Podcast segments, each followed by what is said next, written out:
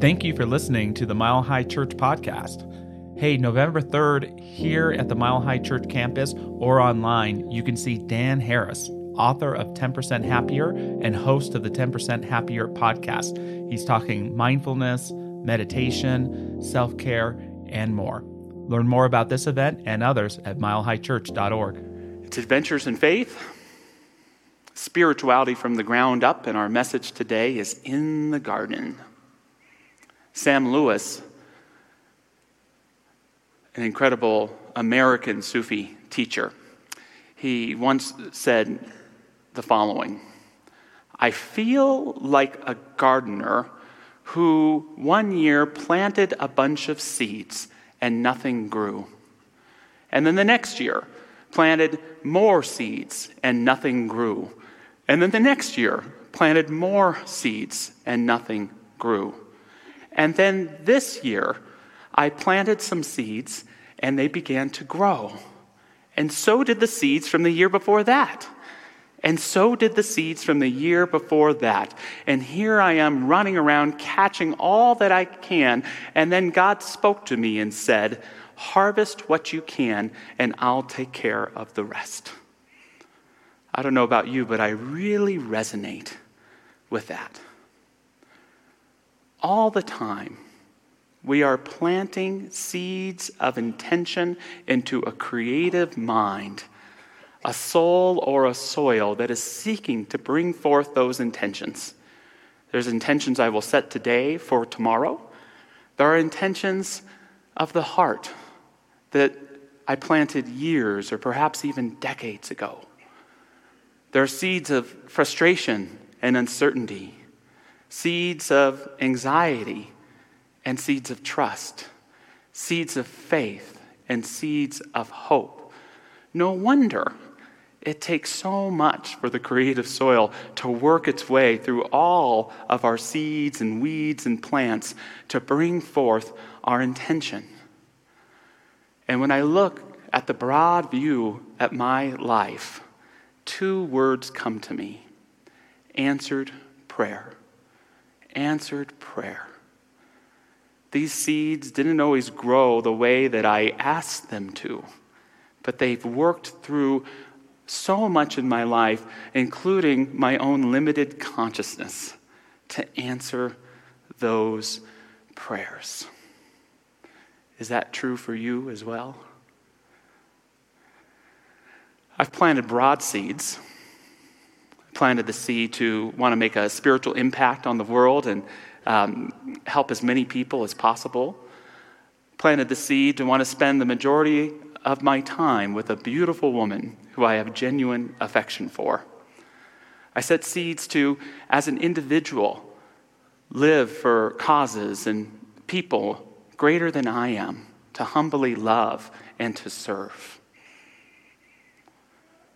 I never planted the seed to become a mile high minister. It was uh, eight years ago this week. It was 2015, and I was having a stressful day. I was uh, with someone in crisis, and I was late to pick up my son from school, and I kept missing this call from the 720 number. And so I'm in the car, really busy, and I go ahead and answer the phone with that, who the heck is this consciousness? You ever do that? And uh, it was Roger Teel someone who I really, really admired. I had met one time, but never had a conversation with. And so here is my opportunity, rushing through traffic and ambulances whooshing by, uh, to get to talk to Roger. And Roger invited me to come and speak at Mile High Church sometime in 2016. And I got to guest speak for you in April never was in my intentions. And I remember picking my son up from school. How was your day? It was fine. How was your day, Dad? And I shared, Well, I just got a, a, call from this minister I really admire, and I get to go speak at our largest church in Colorado. And his first response was, When are we moving there? and, and you can have those experiences in your life where you feel that creative soil starting to work beneath you and all around you. I didn't know what would happen, but something was happening, right? Maybe right now in your life, there's something that's blossoming if you're ready to step into it. See, for me, I don't just set seeds of intentions, but I think for all of us, there's a divine presence that rests seeds deep in our heart that are always seeking to grow so that we can embody and become our best selves. Thomas Merton, in his brilliant New Seeds for Contemplation, shares the seeds that are planted in my liberty at every moment by God's will are the seeds of my own identity, my own reality, my own happiness, my own sanctity. To refuse them is to refuse everything. It is the refusal of my own existence and being, of my identity, of myself. Not to accept and love and do God's will is to refuse the fullness of my existence. I love that phrase, the fullness of our existence. Rooted in you like the seed of an acorn the most real soul possibility that we can step into if we can begin to view our life like a garden designed to answer our prayers. So I'm 27 years old and I'm as single as can be. And where, where are my single folks? Where are you? You here? Everyone's going, oh, where? Hmm. And, and there's that dichotomy of both wanting more than anything in the world a relationship and also wanting just as much to be rid of this wanting for a relationship. Maria Bamford, the great comedian, once said, I don't know if I want to get married or perhaps I just want to be put in a vat of warm rising bread dough. Sometimes my wife refers to me as that. And so I'm frustrated, and I take out a pen and paper and I decide I'm going to really write down what I want in a relationship. And I wrote down three things. The first is I want to meet her through synchronicity or fate. The second is I want that soulmate feeling. I want to feel like I've known her forever. And third, I learned this through a lot of trial and error, I want her to feel the same way. Always a good idea. And I looked at that list and I immediately realized that all three of those things were utterly and completely out of my control. That it would only be through tending to my own self and preparing for such a relationship that I would get it. And the real truth was, I didn't see it then, I see it now, is that the garden of my life had already provided me just that. Her name was April. I had met her synchronistically 10 years before that. Not only did we already know each other forever, but we were already bonded and really understood one another's hearts and what we were about. And by some miracle, she just happened to feel kind of sort of the same way. But what I know about our relationship is that it happened when I was ready for it. If it would have happened a day sooner, I would have messed it up. And that can be so true in our life sometimes. We have to build that space. I had to grow a consciousness of coupledom. And my wife might tell you, even though I was totally faithful, I kind of behaved like a single person for several years in a relationship. She would have pointed out some material things as well, such as uh, it would have been a good idea if I had bought a bed. You know, when you go to bed watching Sports Center every night, who needs a bed? Or I had yet to take that big bachelor rite of passage from dustbuster to buying a vacuum. but the relationship blossomed when we were both ready, and I'm so grateful it happened the way that it did. One of the best things we can do for ourselves in our lives is think like a gardener.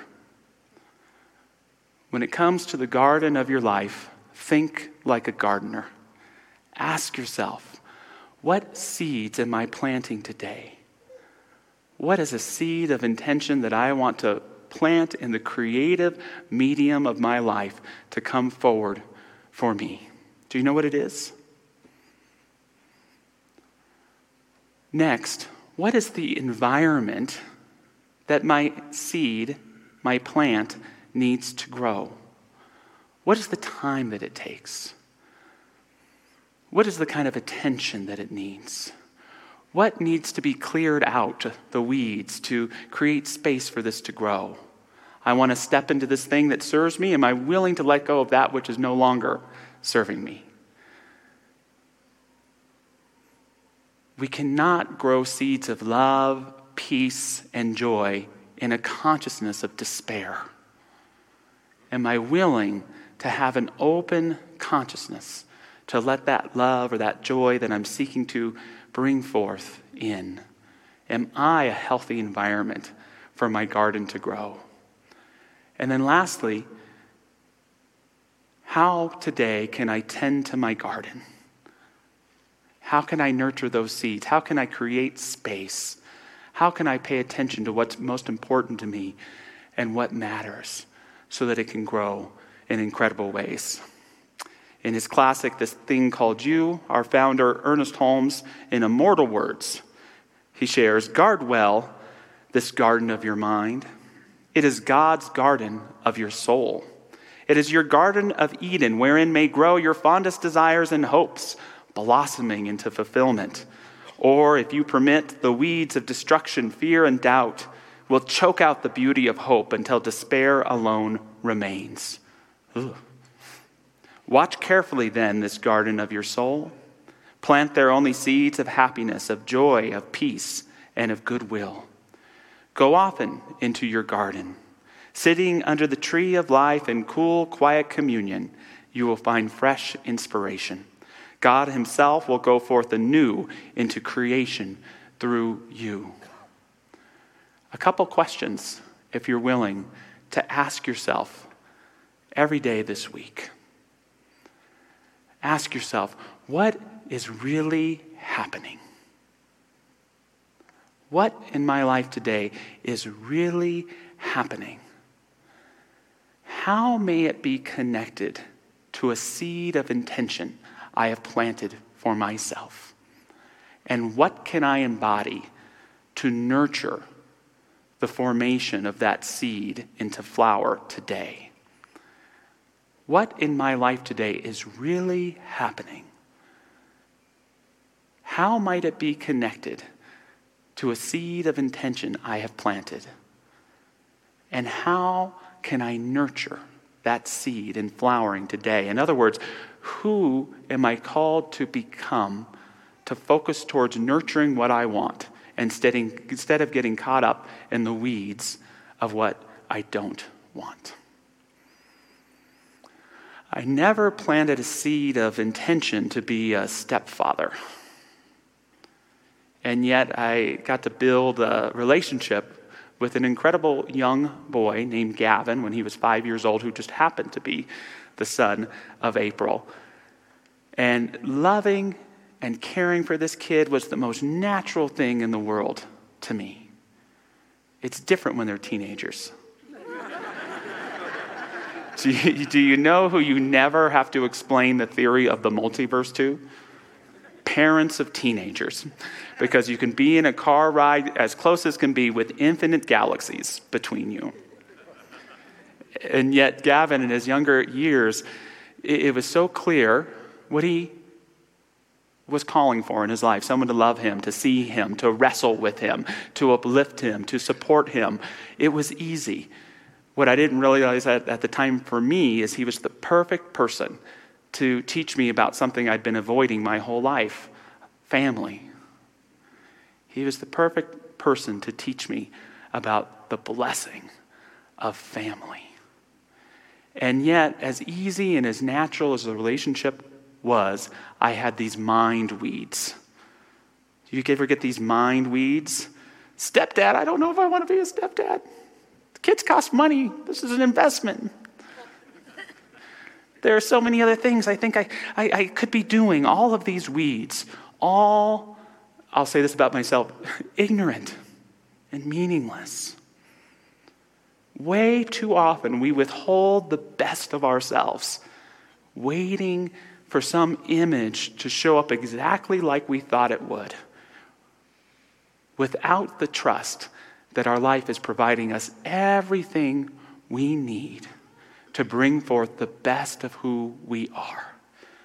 There's no such thing as a so called perfect garden There is the life that is in front of us and the call to love. And the biggest mistake any of us will ever make is refusing the life and the people and the opportunities that are presented to us to live fully and wholly and completely. And I'm so grateful for Gavin.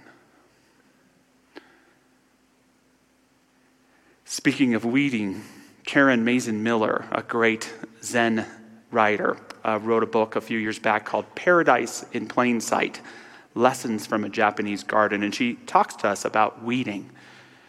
She tells us anchor yourself low to the ground so you can get a good look at what you're dealing with. Use a spade to loosen the hard pack and go deeper. The next part is tricky.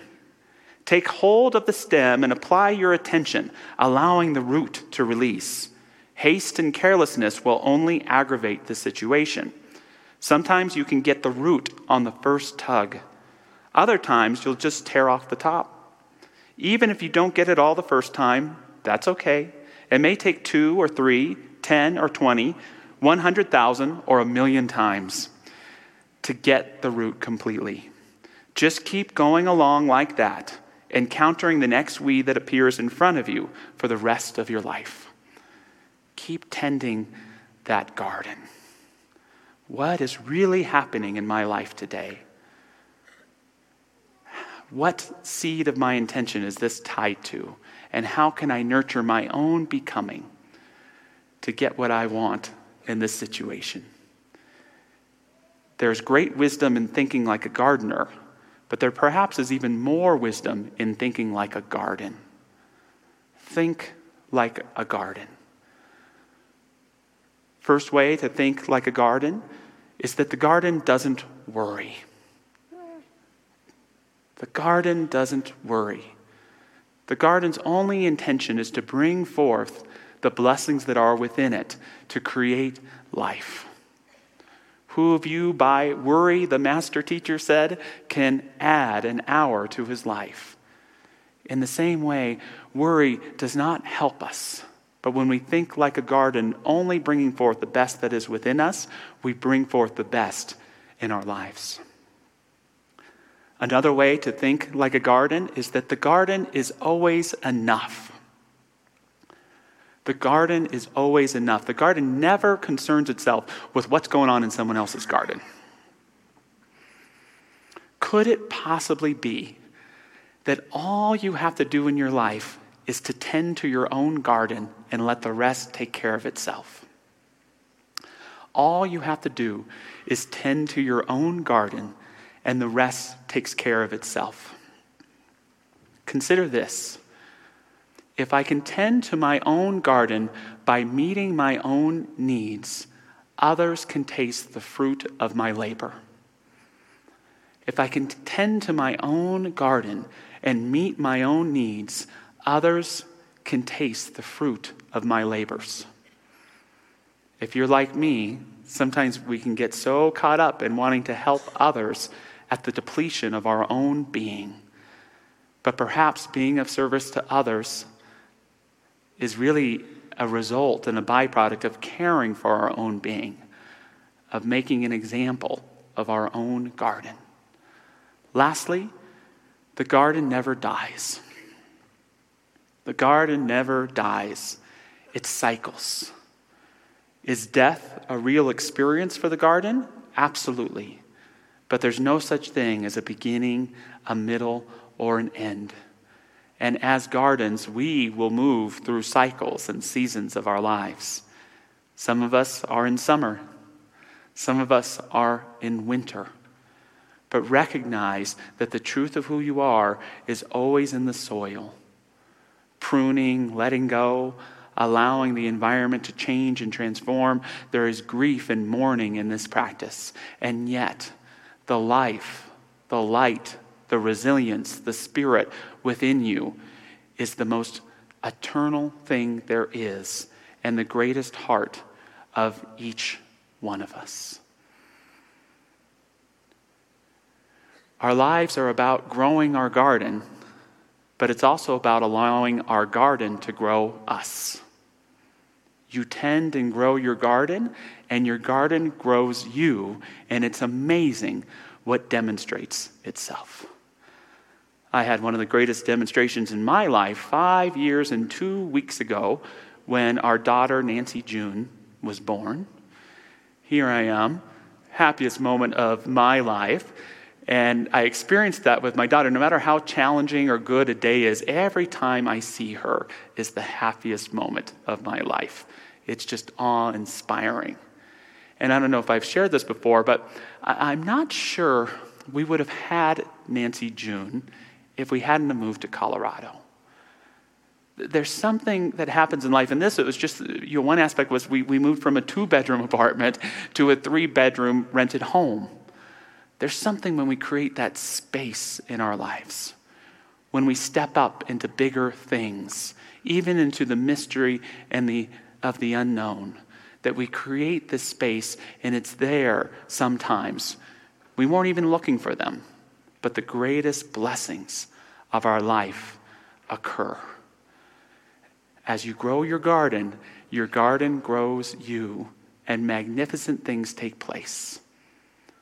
What I mean to say that by that as well is as you're, you're using your creative mind within the creative medium of the soul of life, we nurture our relationship with God.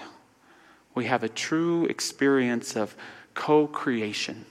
And we begin to experience the true blessings, not of life, but of, uh, not just of life, but of, but of being alive itself.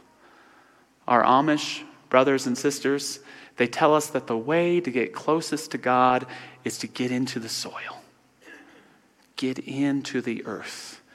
And that's my charge for us today, both physically, literally, and metaphorically in the garden of our own consciousness. Get into the soil, get into your life. Recognize yourself as a creative, powerful being, and know that there is a divine possibility in all that you do to get closer with divine source and presence. Lastly, today, Karen Miller shares four rules for participating in a mindful garden. She initially came up with these for kids visiting her Japanese garden, but I'm encouraging us to apply them when exploring the gardens of our own mind and our own consciousness. First, be kind. What a novel idea. Instead of raging through the garden of my mind in a panic with a, with a pitchfork, shaming myself, criticizing myself, questioning myself, what if I practice kindness and compassion in the garden of my own mind? If I could just do that, if you could just approach your own mind and consciousness with kindness, you would be infusing it with the greatest growth material possible. Practice kindness in the garden of your mind. Second, don't throw rocks. Good rule. Speaks to us of the idea not that there may, not, there may be hundreds of people to blame in your life. But there's nothing constructive about blame when it comes to nurturing and bringing forth the best of what is in your own garden. Take all that energy you may put into blame and put it in to harvesting your best qualities, your desires and intentions, the best of yourself. Next, no running. We don't move through our gardens quickly, but mindfully, patiently. If you run too fast, you're going to slip in the mud. You're going to be lying in the turds. You're going to be picking plants that need more time to grow, mistaking them as weeds. No running. Give yourself equanimity and composure while moving through your garden. And lastly, pay attention. We forget that sometimes. That the best way to be in your garden is to look, to listen, and then ask, what does this garden need most to grow? And as we give it what it needs, it begins to provide for us the blossoms, the fruits, and the best of our lives. So, moving into a closing prayer today, I invite any of our prayer practitioners to stand with me. And again, just bring, bringing our mile high heart to the Dalby family today. We affirm in this time of letting go of grief and of loss an eternal and undying love, knowing that the best of who Brad is is in those he loved and those who love him, and that as his spirit moves into greater beingness in realms perhaps unknown, I know that the best of his love continues to nurture and to communicate with those who care most about him. And I know these truths for us as well that there is a divine love a divine recollection of the truth of who we are that is ever available to us. And that as we remember and bring it forth through the garden of ourselves and the garden of our lives, it provides healing, forgiveness, connection, and joy. And just grounding this experience today back into our wonderful spiritual practice. I invited Reverend Zamira to close our prayer. And in this moment, moving into the center of your heart, just connecting there and feeling that communion, allowing this recitation of Yagani to nurture and to nourish the seeds that you are planting there, to nourish them with love. Yagani, Yagani,